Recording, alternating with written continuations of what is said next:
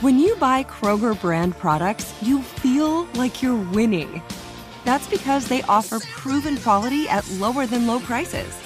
In fact, we guarantee that you and your family will love how Kroger brand products taste, or you get your money back.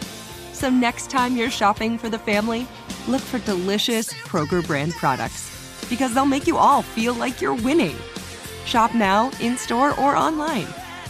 Kroger, fresh for everyone. Hey there, it's Michael Kosta from The Daily Show on Comedy Central. Ever wonder what happens behind the scenes or want to catch some extended interviews? Well, now you can. Listen to The Daily Show, Ears Edition podcast for full episodes, extended content, and a whole lot more. The Daily Show, Ears Edition is available wherever you get your podcasts.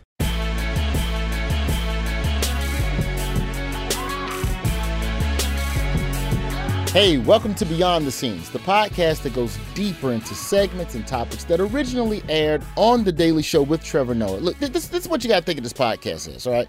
This podcast is like a full stack of pancakes drizzled with maple syrup. You just can't have one. You know, you be at brunch and then you order an extra plate for the table so you can share it with all your friends. That's what we are. Now, I'm Roy Wood Junior, and we're here to talk about a piece that I did in twenty seventeen called Black Eye on America on Black Twitter. Roll the clip. For decades, the black barbershop has been the epicenter of black cultural discussion, but the internet has changed things. Let me introduce you to Black Twitter. Black Twitter is an entire... Now, I think we need somebody more qualified. Let's go with Jamilah Lemieux, executive, writer, and most importantly, black person. Jamilah, what is Black Twitter? It's just really an extension of how we communicate in our neighborhoods, in our barbershops, in our churches, in our schools. It is our village. Think of Black Twitter as Harlem. Black folks made it cool, and now white people trying to move in. What we do on social media, and of course we over-index, and we use it more than anybody else, and we use it on mobile, which means we have it, you know, by our side twenty-four hours a day. That's right. While we make up just twelve percent of the U S population, twenty-five percent of American Twitter users are black, and they're three times more likely to post daily on Twitter than white people. Today, I'm joined by fellow FAMU alumni and associate professor in media studies at Northeastern University, Madam Meredith D. Clark. Welcome to Beyond the Scenes. How you doing today? I'm doing well. Thank you for having me. Well, thank you. Thank you for being here. Also joining us is a brother who is a writer at the Griot, and he does a lot of hard work on the ground, and he also starts up a lot of mess on Twitter, and, you know, every now and then have them folks mad. He dropped knowledge, and then he'll pivot right into having them mad and starting some mess. If it's anybody who knows about engaging with Black Twitter, it's the homie Michael Harry. Michael, how you doing, man? I'm great, man. Thanks for having me. Man, I appreciate you all for being here. Now, let's go ahead and be real about this. We know what type of show we on. We know what type of audience The Daily Show is. That's part of why we did the Black Twitter piece at the time when conversations around blackness were starting to, you know, really permeate, you know, on social media a lot more. So, Meredith, for our listeners who don't know, can you define what Black Twitter is and explain the origins of it? Absolutely. So I tell people there's no special knock. There's not a separate platform. There's not a special portal that you can go to to get to Black Twitter. Uh, secret club, Illuminati. You know, there's there's no secret handshake that will get you into Black Twitter. But there are two ways of thinking about it. The short version uh, that I tell people, Black Twitter is Black people on Twitter, being Black on Twitter, like being our Black selves, having a good time doing what we do. The long answer is that Black Twitter is a series of Black communities of folks who are linked together talking about things that are of concern to our various communities. And I really stress that plural idea of communities. So everything from racial justice, which we've seen a lot of conversations about, um, to what it's like to be on the dating market today. We got a lot of conversations about relationships. So every single way that people can come together and be connected, uh, from Greek life and H B C U life to just being Black, living in a certain part of the country or a certain part of the world, that is Black Twitter. Also food. There's a lot of food critiquing Definitely. on Definitely. Black Twitter. You, Struggle plates. If you post a plate of food, you, yo, you might break your grandmama's heart because Black Twitter pulls no punches. None. Marikisha could tell us. Okay. I mean, it, I'm honestly, not wrong. It's interesting because, you know, there can be days on Twitter where it is something as simple as I can't believe you put mayonnaise on a hot dog. And the next day it's, should you spend two hundred dollars on a first date? And then the next day it's free Brittney Griner. And all three of those conversations happened with the same level of ferocity and engagement. And God bless your soul if you ever find yourself on the wrong side of some of that stuff. We call that getting ratioed. We'll break that down, you know, on another podcast. But, you know, this piece was set, the piece that we did, it was, we decided to set it in a barbershop because we felt like the barbershop, you know, in a sense for Black culture is one of the many public squares that we have within the Black community. And so, you know, You know, for Michael, you know, how is Black Twitter a part of a history of community spaces and publications for Black people to gather and share their stories? Well, you know, in a sense, it is like the barbershop. You know, it's a, a communal place where we share uh, information, where we share our opinions, where we share, you know, what we think of everything going on around us. And, you know, although we like to think that this is new, you know, it goes back to the history of Black media. You know, you're talking about the North Star, you're talking about Black newspapers, Black radio, all of that is part of the evolution that ended or has currently become Black Twitter. You know, when you think about Black radio, you know, white people were on the radio talking like this, and then all of a sudden, Black people were talking the way they talked in jazz clubs on the radio. And it, it flowed outside of the radio. It it flowed into normal culture and, and became part of the lexicon of America. And in a sense, Black Twitter is doing the same thing.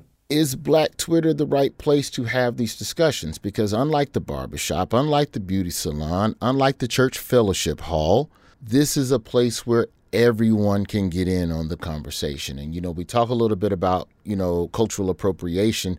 Does having these moments and enjoying things communally in a public forum make us more susceptible to people coming in who don't necessarily understand the origins of the conversation, don't un, or or oblivious to the appropriation that they're doing? Mm. I think it's it's a little bit of both. You know, um, there is a certain level of resistance that I think about that is taking place, whether we're willing participants in that resistance or not. But showing up and being ourselves and bringing the whole of our experiences to this platform is one way that by default, Black people are resisting the, the pressures and the expectations, the norms, that we do keep those conversations quiet, that we keep the family business inside the house, um, and that we don't engage in the same ways that we would with each other in enclave spaces in a very public way. The downside of that, unfortunately, in many cases, is that people extract our conversations, just as you said, without context, uh, without any sort of real connection to what is being discussed. And they often do it for profit, for clout, for their own sort of privilege on the platform. And so you'll see things that Black Twitter talks about one day, and suddenly it's a trend. It, it has this agenda disrupting function, and the news media is all over it as though it's something that journalists discovered in and of themselves, when in fact it's people swooping into our conversations. You know, the old thing that we used to say back in the nineties, getting the Kool-Aid, don't know the flavor. um, it, it's common. We're we're sort of used to that. We've seen it in everything from our music and, and what we create um, to our intellectual production, and the same things happening on the platform. We talked in season one of Beyond the Scenes about people who steal from, you know, Black TikTokers and how the things that they do and the trends that they create are not properly, you know, they're not compensated for a lot of that stuff. But, you know, we can go back, I think, was it twenty fourteen or fifteen with Um, the girl Peaches on Fleek. Yes, Miss Peaches this Monroe. Young woman. Yeah, Peaches yeah. Monroe. Yep. Eyebrows on Fleek. And everybody was saying on Fleek, but you telling me can't nobody figure out that it was that young lady who said this girl? Really? Right, right. Like the Damn Daniel guys, you know, they, they had deals with Vans and all of this other stuff. And IHOP comes out with pancakes on Fleek, and everybody's brand has something that's on Fleek, but no one's cutting this young woman a check. And that's that's sort of the downside. Folks are like, you know, Twitter's terms of service for so many years said what you put here, if you have a public account, is open and accessible to everyone. The problem with that is for so many years, Black folks have been taking, well, our labor has been taken from us and uh, repurposed. And, and we see the same thing happening with Black Twitter. is Twitter a place, though, Michael, where, I guess, what, Black Twitter? Because you talked about one time, we, we got into a conversation online about actors who were Black famous, where you have reached the peak level of stardom with Black people, but a white person is like, I don't quite know who you are exactly, but every Black person knows you, knows you. So when you look at something like that, right, like we talk about like that conversation being so inclusive, does it rub you the wrong way when you see other people that you know are not necessarily of our culture jumping in and joining those types of conversations that are very much, you know, family discussions? I think if you're having that discussion, right, on Twitter, then like my perception is that you have to care more about what white people think if you're going to be mad at that, right? Mm. Like I am, t- when I talk to Black people, then I am looking at the responses of Black people, and I know that the people outside of the culture who respond don't know what they're talking about. It's not like if it's a doctor going and asking somebody about diabetes and a dude on the corner offers an opinion, the doctor doesn't take that opinion into consideration because he knows that that person didn't go to medical school. And that's the same thing, the way I feel like, oh, there's so certain people, like I, I play a game with myself sometimes where I'll tweet something that I know only Black people care about or know know what I'm talking about. And it's funny to me to see the white people trying to figure out what we're talking about. And so to be mad at those things, right? Because it's on Twitter, you, you're basically posting it onto a public bill, billboard or a bulletin board. If you're gonna right. do that, you have to know that white people are gonna see it, and you know white people are going to say something about it or respond, and it's up to you whether or not that weighs in to has some value to you, or is just something that somebody's saying as they walk past this billboard. But so then how do we bridge the gap? How do we bridge the gap from Black Twitter being this place that drives the narrative of conversation, especially with, oh my God, when we talk about whatever show is the hottest show, live tweeting, that was yeah. scandal. You can dig in the crates and go all the way back to Papa Pope memes and all of that type of stuff, and Insecure and like all of these live viewing experiences. And the New Edition movie, oh my God, that was a... That was a nice two, three days. So we know that Black Twitter is a driver of culture, uh, but does the media at large using the conversations that happen on Twitter, you know, trending topics and stuff like that, has that made journalists more lazy in taking the temperature of what the public at large is into or vibing with? So there's two sides to that, right? Because, you know, journalism is mostly a white profession, right? Um, I think, you know, in the major news organizations, it's at most six percent Black. So for most of history, what we call mainstream, which is translated as white media, would only consider, you know, or include the opinions of white people, because they weren't no black, no weren't no white people telling the truth about Black people, and there were no Black people in the, the newsroom saying, hey, you, you might have this wrong. And so, in a sense, you know, they could go on Twitter now and see what Black people are saying about a certain thing that they might not have access to uh, in a newsroom or as just as a white person. Like, you know, one of the things I do, like when I covered Ferguson or Baltimore, right? And it's a thing that I do in, when I cover anything that happens in a Black neighborhood. Now, y'all would know this.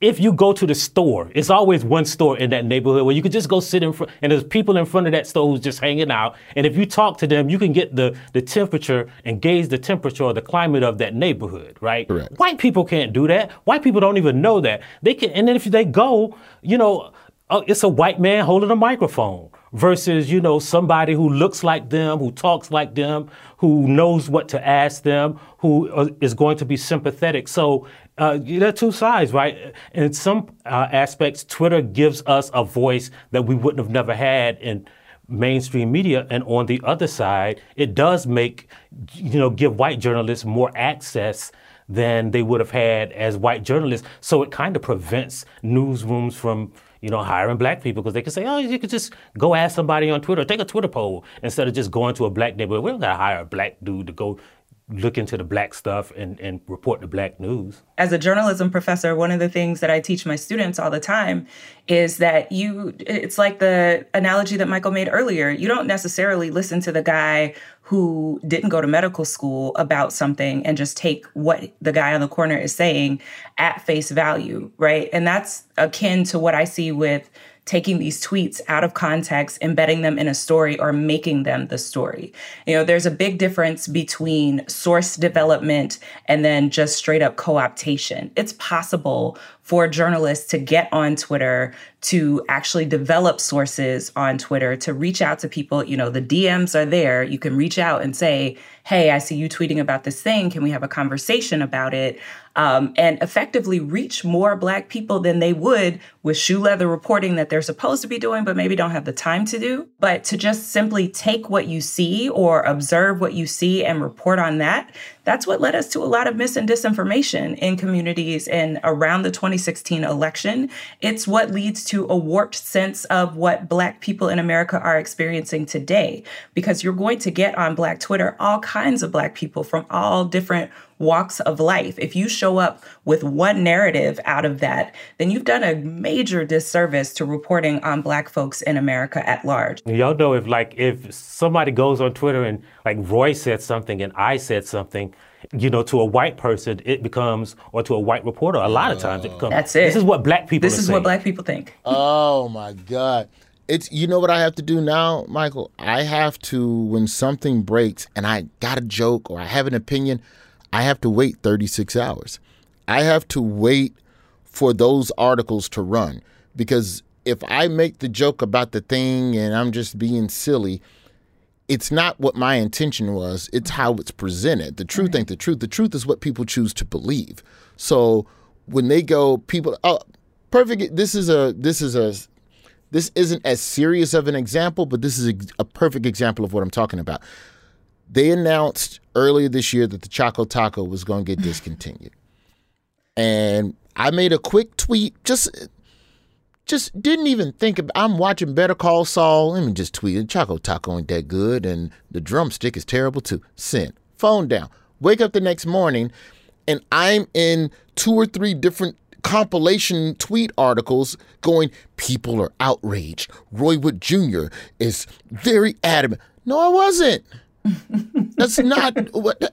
And the same thing can happen with with political tweets. If I make if, if I say something about this election or this, per, we did um you know we did a little sketch about Herschel Walker and the whole illegitimate children thing or whatever, and that got put in an article with the other Herschel Walker tweets. So now you have people in my D Ms, and I can only imagine what your D Ms are like, Michael, because your ass be going in way harder than me half the time, and you have people ready to jump on you about stuff. And I'm like, I was just tweeting. Yeah, but you also have to understand, just like I was saying earlier, right? Those people don't know what they're talking about. Right. If they're just scanning tweets and see one of my tweets and include it in a compilation of tweets, they don't know what I'm talking about. Mm-hmm. They don't know about Black people. They don't know about me. They don't know what the, what I'm talking about, the subject that I'm talking about. And so, you know, in a sense, again, you have to ascribe to what white people say some level of importance to even care about that thing, right?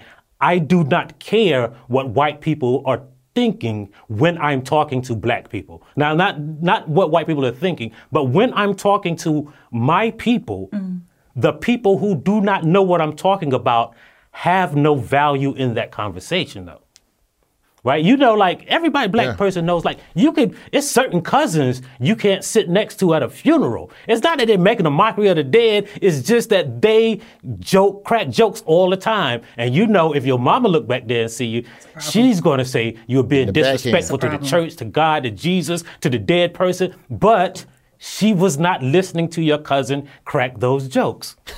And it was a good joke. Why they bury him in that jacket? That is a, that jacket yeah. don't fit him. You know he ain't never had no suit like that, even on Pastor's anniversary. Now they got him dead. He going to heaven. Going Why you button the suit? Jacket? Open the jacket up. After the break, I would love to get into the ways that Black Twitter contributes to the counter-narrative and pushes back against the stereotypes that mainstream media pushes. And also, you know, I want to unpack a little bit about the social justice side of Black Twitter and the number of things that I believe were able to happen because there were people on the internet raising noise and raising hell. This is Behind the Scenes. We'll be right back. Jon Stewart is back in the host chair at The Daily Show, which means he's also back in our ears on The Daily Show Ears Edition podcast. You get hilarious satirical takes on entertainment, politics, sports, and more from Jon and the team of correspondents and contributors. The podcast also has content you can't get anywhere else, like extended interviews and a roundup of the weekly headlines. Listen to The Daily Show Ears Edition on the iHeartRadio app or wherever you get your podcasts. Welcome back. We are talking about Black Twitter. Now, we've broken down what it is, how it's used, how people misuse it, and some of the topics that are discussed on Black Twitter. But Meredith, I want to get to the serious side of it now and how Black Twitter is able to influence, you know, conversations. You know, you've often referred to, you know, Black Twitter having the ability to to create a digital counter narrative and, you know, shift the way that Black people are depicted in the mainstream media. What did you mean by that exactly, and how has Black Twitter helped help to contribute to that? Yeah, so I talk about Black Twitter creating counter narratives because as a journalist and as someone who studies journalism and the way that we communicate, I think about how news media has the potential to shape our social realities, right? So the issues of the day, the way that they're reported on, that's the way people understand them. And we know that to be true, uh, especially about Black folks, with the kind of coverage that we've gotten. Over the years, we see coverage about our communities that is generally crime-focused. When you see more than one Black face, they are either a public figure like a celebrity or a politician, or they're an athlete. We see those overrepresentations. And we see this coverage that gives you a singular narrative about Black people and Black life in America. What Black Twitter does is pushes back on those narratives, and it allows us to present multiple narratives all at the same time about our lived experiences. So everything from the way that we experience the workplace, right? We talked about um, one of the hashtags that's near and dear to my heart, Black in the Ivory. So what it's like to be Black in academia, but we talk about everything from our hair and what it means when someone touches it to what legislation that is going to impact our communities is like. I think one case that really stands out to me about Black folks in counter-narrative is the assumption that all Black people are Democrats and willingly and enthusiastically voting Democrat, right? But then you saw out of Black Twitter a hashtag like, girl, I guess I'm with her. The resignation that people had in twenty sixteen, like, yeah, Hillary Around Clinton, Hillary Clinton. You know, yeah. we're, we're not excited about her candidacy, but if it's going to save America, which we tried to do, um, then we're going to vote for her. And so that's what I mean when I talk about digital counter narratives. The digital allows us to do it all in the same place at the speed of light uh, and in a number of different voices all at the same time. And that's really important to getting a more accurate picture of what our lives are like. It has also become a place where there's been real reporting happening in real time. And so then it can't be spun by anybody in the media um, about it. Ooh, I guess it's coming up on two years, Mike. Uh, post Charlottesville and the rise of the, let me just call it, how, how are we going to spin this? Uh, the motivated public unpermitted removal of Confederate monuments across this nation was occurring in a lot of different spots. And um, a series of motivated fine citizens were showing up to their local town squares and tying ropes to statues and getting them shits up out of there, as they should have. And, you know, things in Birmingham got a little, you know, unsettled. And, Michael, I remember you being one of the journalists who, it, like, this concept of journalistically, I will go there and tomorrow you will have my report. But there's also, no, let me tell y'all right now, before somebody take my phone, because the police might be tripping, let me... How much has Black Twitter been an asset in making sure that, as a journalist, you're able to deliver the truth faster? Yeah, well, so uh, what Roy's talking about is I was arrested covering a protest over a Confederate monument and the Klan supposedly coming to show up. Everything was stripped from me, but luckily I had a watch, an Apple Watch on, and was able to tweet that I've been arrested. And that was the only way that people knew I'd been arrested for covering a protest. They wouldn't believe I was a journalist. Mm-hmm. They wouldn't believe anything that I said. And it was Black Twitter that basically got me out of jail. Um, someone called the lawyer and literally, you know, bailed me out. So, you know, it's it, it's important to activism. And when you think about it, right, it's important to justice.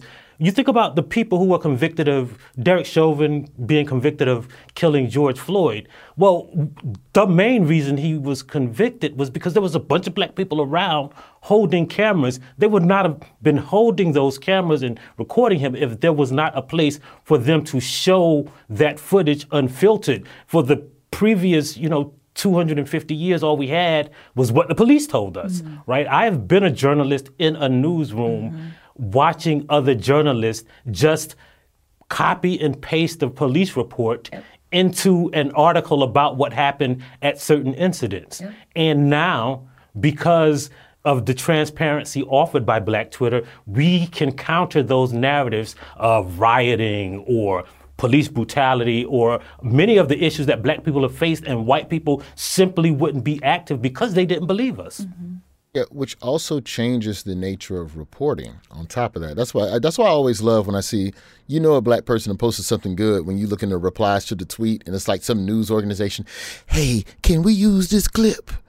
This some this some good reporting right here. Is it? Or do you authorize us? uh, when we talk about, you know, the hashtags that Twitter uses, which I think is a, an important...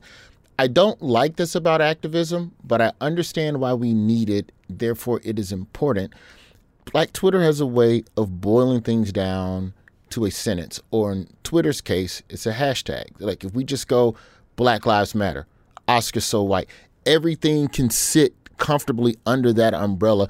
I do think that some issues are a little more nuanced, and it's like, Like, abolish the police. If you ask ten Black people what they mean when they say abolish the police, you're going to get about three or four different constructs of what that concept is. So sometimes hashtags don't always give the nuance that I think a topic needs, but the hashtag brings attention and it starts the conversation. And in a lot of cases, it actually brings about some type of change. Meredith, like, could you talk a little bit about how those hashtags have contributed to action, you know, offline?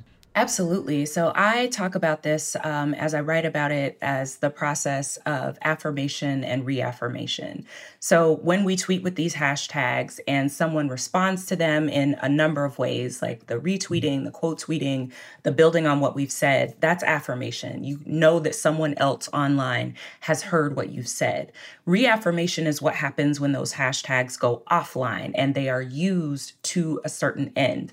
I actually moved to Charlottesville uh, the day after the so-called events of August eleventh and twelfth with the white supremacist march. Fine people on both sides, yeah. Man, listen, I wasn't very interested in figuring that out uh, with my new neighbors. But one thing that carried over from online to offline were all these Black Lives Matter signs. I saw them everywhere, and it was a way for people to sort of signal that I'm I'm one of the good ones, right? I'm an okay person. This wasn't me. This wasn't Charlottesville. And so in a number of ways, we see hashtags sort of doing the hard work of communicating to people what the aims of a particular slogan or a particular message are.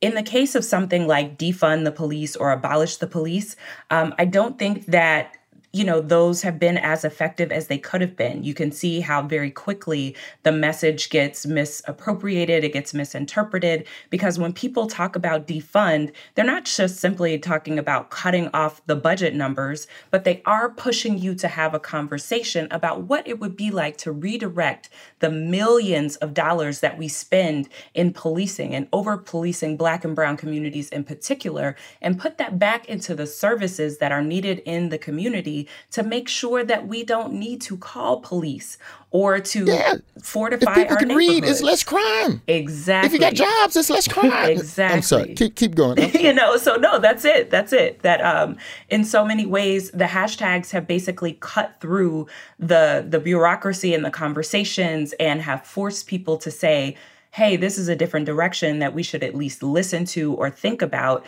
There's another part of this conversation that we need to have. I would argue that, like, you know, the stuff like defund the police and like people getting lazy and just wanting to tweet Black Lives Matter, those people are going to do what they were going to do anyway. Like Absolutely. The people who just tweet Black Lives Matter and say that's their activism, they weren't going to do anything for black people anyway. The people who are arguing against the hashtag defund the police, they are going to not support any effort to reform policing in America anyway. And deform the, defund the police is just the thing that they latched onto to castigate. And it could have been anything, like, you know, the civil rights movements were, they were communists. Agitators. And Black Power movement was anti-white, right? So whatever black people say, they're going to be a contingent of people who are saying the opposite. Those people are going to exist regardless of whether it's on Twitter or in a newspaper or on T V or on the radio. Don't, and so I don't think black pe- people uh, hashtags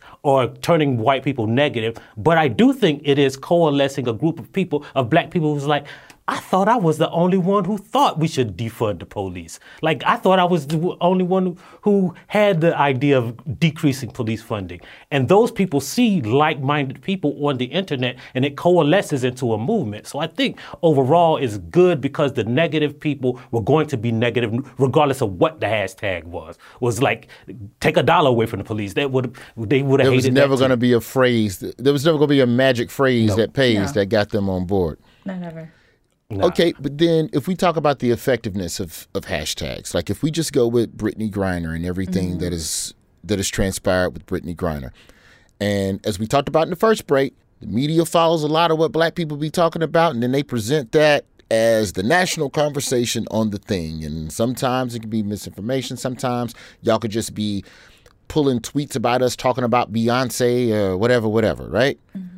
But then that same media is also the one that would listen to the ways that people were, you know, because this is bigger than what people in the W N B A were doing. But then it was also Black Twitter that was taking those clips and putting those clips out on social to build more awareness about what was happening with Brittney Griner and making sure that that conversation did not fall to the back page, you know, to the back page of, you know, newspapers and conversations. So in a way, does that same media attention to Black Twitter, when it's stuff that really ain't their business and they don't know, really know and they get it wrong, does that same media attention to some degree help create momentum for a lot of these conversations? Like, even like if you say, like, even if we don't go Brittney Griner, we go further back with Bring Back Our Girls. You know, I'll be honest, that's one, when we talk about abduction, I was extremely educated by that hashtag. So does the attention that Black Twitter gets from mainstream media, in the case of activism, does it help? Yeah, I think so. I think, you know, on the whole, right, because, I mean, when we talk about journalism, when we talk about news, it's just like music, it's just like art, it's just like every other thing in America. Like, white people are going to follow what black people do. Like, by the time they're talking about it, we've had the conversation. So, you know, in a sense, it amplifies the conversations that black people were having yesterday, today. And, you know, take this, you know, the conversation around police brutality. You know, a lot of people think, well, you know, since Obama, black people really came, became, uh, you know, obsessed and mad about police brutality. Martin Luther King was talking about police brutality in the I Have a Dream speech, right? So in a sense, our conversation about police brutality has come to white people's attention because of the conversations we were having online, because of the hashtag Black Lives Matter, because we were posting those videos. Now they have evidence that it's not just, you know, a couple of people in Detroit and a couple of mad people in L A over Rodney King. It is a national thing that transcends geography and time and, you know, the police departments. It's a national problem. And I think that's what Black Twitter and social media, black people on social media, give voice to our concerns. Yeah, I think that the the contributions that Black Twitter makes um, to, to national coverage of the issues that matter to us with things like Brittney Griner, that is one of the cases that's particularly nuanced, because the message that we got from the federal government was that we didn't want to make a big fuss about this in case of some diplomatic issues, right? So there's this problem that we now have to navigate as Black folks. Like, how do we advocate for one of our own and make sure that her name stays on people's minds and make sure that people don't forget that she's there and that we need to bring her home, but also not put her in danger? We're already dealing with the devaluation of Black life in our home country, right? And now we've got to deal with it as a diplomatic problem. We've basically all been deputized into the State Department at this point, mm. that we are having to act as a diplomatic corps to at least get our news media to pay attention to this story and to continue to keep the focus on it. I think Black Twitter does an excellent job with that. And it's just as Michael said, you know, this is bringing up things that we have been talking about for years. We've talked for years about our mistreatment when we visit other countries. We may not have been arrested. We may not be detained. We not be may be held by um, a country that for a long time, like as long as I've been alive, has been considered an enemy of the United States. How we got chummy with Russia in the last few years, I still don't understand. Uh, no, you understand. You know, Trump was a, you know. Listen, I'm, I'm trying to be nice. I'm trying to be nice. But, you know, we we have talked about this. We've talked about what it's like to be mistreated in another country and to know that the U S government is not necessarily going to come to your aid. And so now we're pushing people to have more of that conversation and to say, this is not just about a high profile basketball star, a queer woman who is locked up in, in Russia because of some trumped up charges. This is about what it is like to be Black in this world and to know that even though y'all, y'all tell us that we're not grateful for being citizens here, you show us that you're not really invested in us being a part of America. And this is an example of that. And so it brings all of those nuances to the conversation and to the coverage in ways that we haven't been able to have those conversations before. Talk a little bit, both of you, about the political influence that Black Twitter has had. You know, when we talk about Georgia flipping blue and a couple of years before that, Doug Jones taking old Roy Moore off the sticks in Alabama. And as an Alabamian, I know part of that happened because they were literally organizing, driving people to the polls and all of the gerrymandered ass districts where the polling station was way off the city bus route. So the influence that Black Twitter has on elections and its ability to get people registered to vote, you know, how much do you, do we have, here's, here's the question, here's, here's a question to both of you. Do we have Barack Obama and Stacey Abrams without social media? Oh, definitely not. Oh. Right? Um, Neither. Not no. even o- Obama, maybe, because he was like early. No. Obama was MySpace-ish. No, he was a little MySpace-ish. No, no but no. so, so I was living in South Carolina when Obama ran in two thousand eight, and I was covering him. There's no way, like the Black people in South Carolina would have even considered that a Black man could be president if not for social media, because everybody around them in South Carolina, like one of the most racist states in the country, would have said, ain't no way, like they'll kill him first, right? Mm-hmm. But when we saw the momentum build online, remember, one of the things that social media does and Black Twitter does is wipe away the constraints of having to depend on the narrative given by white people, right? So, you know, Hillary Clinton, remember, everybody thought that Hillary Clinton was the shoe-in for it. that race. Yeah, and Hillary thought it. Yeah, we all did. Right. And the only people who weren't saying it was like the people online saying, I think I'm going to just support this brother and see what's happening. And then we saw so many people do it that we saw that it was possible. And the same can be true with Stacey Abrams. And definitely, you know, a, a Democrat winning and becoming a senator in Alabama, like no one would have thought that was possible. Black people, specifically Black women in Alabama, and they did that, and their organizing was done, a lot of it, online. Warnock and Ossoff in Georgia as well. I'm sorry, Meredith, go ahead. Oh, yeah, no, I, I wholeheartedly agree. And even going back um, as far as Barack Obama's election, um, there are a number of case studies that look at how the Obama campaigns made effective use of social media messaging. And honestly, presidential campaigns and gubernatorial races and Senate races, congressional races, those all follow a, a certain part, a chapter or two of the Obama playbook, because what the Obama campaign showed was how you could directly connect with people who feel like they are disenfranchised, who know that they are disenfranchised, energize them and get them to be a part of the political process. That is the way that Barack Obama was able to win. He was able to push past um, sort of those people who were disenchanted and jaded with the systems as we knew it and get through on a message of hope. Hope? Are you kidding me? Hope does not pay bills. Hope yeah. does not necessarily move people to take time off of work to go out and vote. So effective messaging and being able to communicate with people where they are used to receiving messages and also where they see those messages supported by people they know and trust, that is what makes the difference. And that is why we were able to see uh, some victories in Georgia with Georgia flipping blue, uh, with mobilizing voters in Alabama. But I think that it is short-sighted to say that that is the only driver. And, you know, we can look at gerrymandering and, and all of the redistricting that's being done now and see exactly where the next part of the playbook has to come in into play. Let's talk for a second here, just, you know, about people who try to infiltrate mm-hmm. these conversations and influence and change them. You know, it's one thing to have bots. But then we also have people that try to permeate these conversations and pretend to be black, and they try to talk with, you know, little black slang. They try to put a little, as E forty would call it, put a little slanguage on their conversation. Um, how much of a threat are those types of people to the conversations at large happening on Black Twitter? Uh, not much, because like black people know, like you know when it's a white person pretending to be black. Um, you can tell. And then, you know, Oh, when they try to spread disinformation, you can tell when it's, you know, a person who is susceptible to, to disinformation is going to be susceptible to any kind of dif- disinformation, right?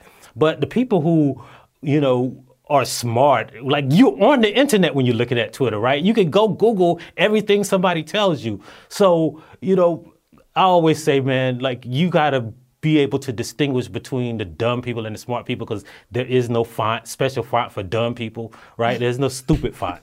Um, you know, they're, they're, it's the same size and the same, uh, it's not italicized or anything as the people who know things, right? But the good thing is you're on the internet, right? And it's not like that opinion or that disinformation or that stupid thing that people say is not, you know, sandwiched between something that a smart person says or something said by somebody who actually knows things. And and I always tell people, like, why don't you just talk to people, look for people who know things, and let's take their information on the subject in which they know. Because, like, you know, there's, like, I love LeBron James, and I think he is one of the smartest basketball players in the world, but I'm not listening to LeBron James give me financial advice, because LeBron James got a billion dollars, right? So listen to smart people who know things about the things they are talking about.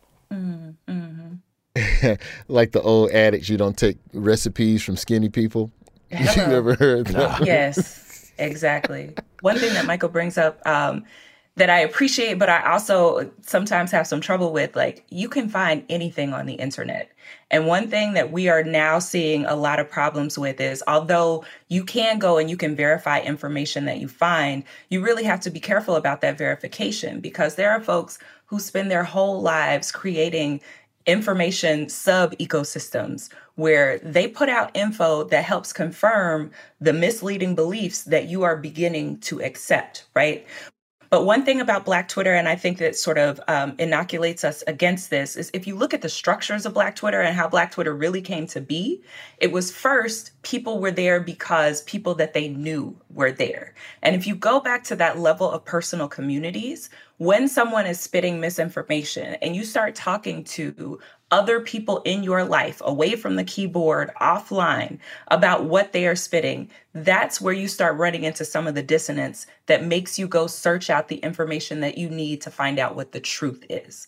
And Sophia Noble's book, her Algorithms of Oppression, she talked about very extensively how you can't just tell folks to go Google something, because Google's an ad company, right? They get paid to bring you information based on how different subscribers are turning over ad dollars. So we really have to, to take some care with people. And I think about that specifically with folks who are older and folks who are younger. You know, my mom had questions for me about five G, and I had to sit down and have a patient conversation with her, a non-judgmental one, about what this was all about, even though people in her social groups were talking about things they heard on the internet.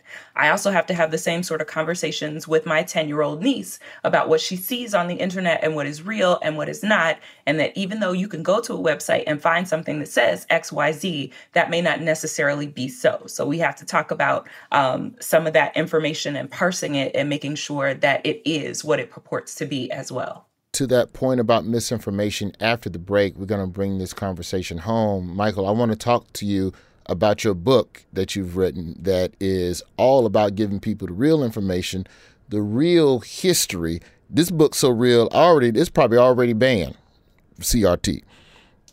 Are you on the ban list yet? If not, uh, it's going to be coming. Not, man, but it's coming. That's how you know it's good, because they're trying to ban it. Uh, behind the scenes, we'll be right back. Hey there, it's Michael Kosta from The Daily Show on Comedy Central. Ever wonder what happens behind the scenes or want to catch some extended interviews? Well, now you can. Listen to The Daily Show, Ears Edition podcast for full episodes, extended content, and a whole lot more. The Daily Show, Ears Edition is available wherever you get your podcasts. Bringing it home, we're talking about, you know, Black Twitter. I want to talk about the future of it in a second. But first, uh, Meredith, Uh, what what do they say? What do they say on Clubhouse? I want to dovetail, oh, if God. I can, if I could piggyback off of something. No piggybacking. There are no piggybacks over here. You can expound. Um, you can expand. We talk about seeking truth, seeking understanding about what our history is and how many different digital potholes have been set up to obstruct us from getting those truths. And Michael, you're you know. You're fighting back against that, you know, personally. You know, you're using Black Twitter to educate people about, you know, these untold stories of American history. The book is Black, I'm going to say it, Black as Fuck History, the Unwhitewashed Story of America. But for the title, because I know the publisher can't put as fuck, so they put Black A F History. And it's coming out in January of twenty-three. What was your breaking point? Well, you go, you know what, damn, um, I got to write a book. I'm tired of all of this.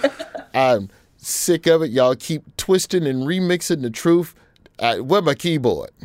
So um, I was homeschooled.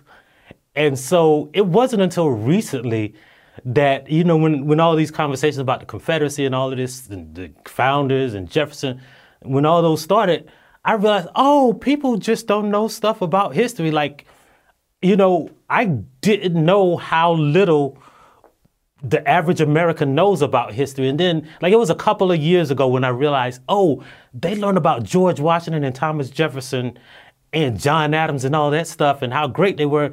And then, like, six, seven years later, they learn about slavery. Mm-hmm. And that's why they can't, like, comport that this, the founding fathers were also human traffickers. And so what this book is, is the story of Black people in America. And so we ain't talking about James Garfield's uh, political campaign. We're talking about what Black people were going to, our perspectives, and the unwhitewashed, the unerased stories that we've been missing from our history books. Like, for instance, like nobody, like I, when I used to ask people about head rights, and they always say, what was that? And I was like, oh, y'all didn't know, like, the first people that came to America got fifty acres for every slave that they brought here. So people were thinking like, oh, the slaves came here to do the white people's work and to make them wealthy. And I was like, no, the slaves is what made the white people wealthy, right? Um, but nobody knows about head rights. And it was how the blue blood families of this country gained their wealth, not from owning the stuff that slaves produced, but the actual bodies of the slaves is what gave them their power and their intergenerational wealth that is still pers- persists to this day. So, like, that's what this book is about. Like, these untold stories that, like, they just skipped over when you were in the sixth grade social studies class. Meredith, when we talk about that misinformation, you know, I am a product of public schools. And right. when I think, shout out to Birmingham Center Street Middle School, Ramsey High School. I know that white book publishers are part of the issue when it comes to misinformation and omissions from history, and C R T is boiling up now, and they want to take more history out of the textbooks and refer to the enslaved. What, what was they trying to refer to the enslaved as in the Texas? Um, Indentured servants. Yeah, voluntary, involuntary immigrant. Uh, it's yes. some remixed ass word to try to take the pain and the truth out of what actually happened. How do we create more fair representation of the contributions of Black people in American history, and you know, and, and how and what role does entertainment play mm. in that as well? Mm. Hollywood, you know. Some of the things that we have to think of are using the tools that we have available to us. That is one thing that Black people in the United States have done since time immemorial, and Black people throughout the world. I specifically refer to our history in the United States uh, because when I wrote about Black Twitter, I used what the opening salvo was of the first Black newspaper that was published in the United States. And that was, I my twist on it, it was, we wish to plead our own cause, we wish to tweet our own cause. And so in the same way that Michael talks about this being, you know, just another medium, the facts are there. We have used every medium that has existed uh, to tell the stories as they were, not as people wanted them to be. So Black newspaper publishers wrote about what it was like to be Black in that era. They covered the civil rights movement when white newspapers would not want to. My hometown paper, the Lexington Herald-Leader, had to publish a front page apology in the early two thousands about their failure to cover the civil rights movement, or they neglected, actually is the word, that they mm. neglected to cover the civil rights movement and apologize for that error. But we were there using our cameras, using newspapers, using magazines, radio, um, even programs in church, right, to tell the story of our people in its entirety. That's one of the reasons I'm writing a book on Black Twitter, to make sure that that history is there and that it's accurate. And so we use the tools that we have to present these narratives alongside the ones that people are told. They sometimes disrupt the narrative, they counter them, um, they give you a completely different picture or a more complete picture. And that is the way that we get down to that. We also refuse the way that people want to talk about our stories. So one of my personal commitments is to not say C R T. It is critical race theory. It is an actual theory. It applies to how we think about power and economics and race and all of those things working together. I don't take the shortcuts because that's what people do when they're trying to respin the narrative. And I say we spell it out, we tell it how it is, and that is the way that we take back uh, our history and and present the truth. So as you write this book on Black Twitter, this would be a great place for us to end with the two of you. What does the future of Black Twitter look like? Because we understand its power, we understand its worth now. You know, I am very much a web one point oh aged individual. I came up in the A O L chat rooms and then the Yahoo chat rooms, which had the voice feature. And then there was a little bit of MySpace. And I, well, before I, I skipped over Angel Fire and Black Planet. That was sprinkled in there as well. Yeah, yeah, yeah. What you doing? What were, where were you on in the dorms at college? Uh, oh no, I was in Gibbs Hall, but I went to the Coleman Library to get on the internet because that dial up, that dial up in the dorm was atrocious. My roommate Real. was always on the phone, long distance relationship, messing up Real. my internet.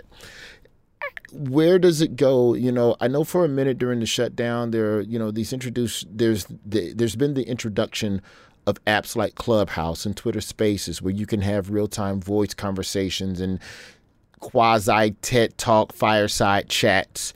Sometimes they're ratchet, sometimes they're eloquent and very, you know, helpful conversations. But where do you all see the evolution? You know, Meredith, I'll, I'll start with you. You know, as you know, there was rumors that Elon Musk mm-hmm. was going to buy Twitter, and now mm-hmm. he, he might not. He may. Then there was rumors that Donald Trump might come back to Twitter. Then they were talking about adding a button where you could moderate and switch stuff up. If those things come true, any of those things come true, and Black people migrate from the platform, you know, where do we go? What what happens next? I mean, what happens next is what has always happened with Black people and any sort of technology, where the technology is, there will my people be also, right? We are going to be wherever the web goes. Um, we were there in the beginning, and we're going to continue to be there. We're going to be in the metaverse. We're already in the metaverse. I think the challenge right now is, as technologies evolve and develop, Um, that we work on making those changes so that we don't extend the same racist practices into those new spaces. The other thing that I think when I get this question about what's next for Black Twitter is that I remind people that all of the media forms that we had before today, the major ones have not gone away. We still have radio. We still have print. We still have television. We are going to have social media in some way, shape, or form in the future, whether it's this platform or another one. We're still going to be there. There are going to be the folks who just, you know, I'm probably going to be one of them. Like, Twitter is my platform. I don't dig Snapchat. Clubhouse wants too much of my information to use. I'm probably still going to be on Twitter. So Black Twitter, regardless of whether Elon Musk goes through with this purchase or Donald Trump comes back or whatever, you can't outdo Black people. We're going to be wherever we want to be, using the technology the way that we want to use it. Michael, you're always having to reach the people to spread a message as well. How do you see this? Uh, how do you see this going in the future? Yeah, so I think, you know, it's hard to predict, predict where technology is going. But one thing you know about Black people, whether it's music, whether it's poetry, whether it's writing, whether it's T V, Black people are going to find a way to tell our story to each other. And so wherever it goes, like, it's probably going to be somewhere in the metaverse or in the, you know, the digital reality or virtual reality where, like, I don't know, Black people might create a Wakanda where white people can't come. And it's really like, you know, you got to have one of those tattoos on your lips, or, you know, you got to, you know, we got to hear how you sound on the phone before you can talk, before you can come in. But wherever it is, Black people are going to be there. Black people are going to lead the way. And then there's going to be some white people on the side trying to get in to the club. And that is the history of media in America. That is the future of media in America and media in the world. Black people are going to transform it into a thing that helps us connect with each other. There's already something starting to happen in the world of, you know, Oculus and Meta. You know, I have a V R headset, and there's an app, AltSpace V R, where, you know, there's Black mixers and talk shows and round tables and debates and relationship talks. So I think as that technology becomes cheaper and easier for people to build and design, then we'll probably see more opportunities for Black people in those spaces. This has been a wonderful, wonderful conversation. Thank you all both for coming on and going beyond the scenes with me today. Thank you. Thanks.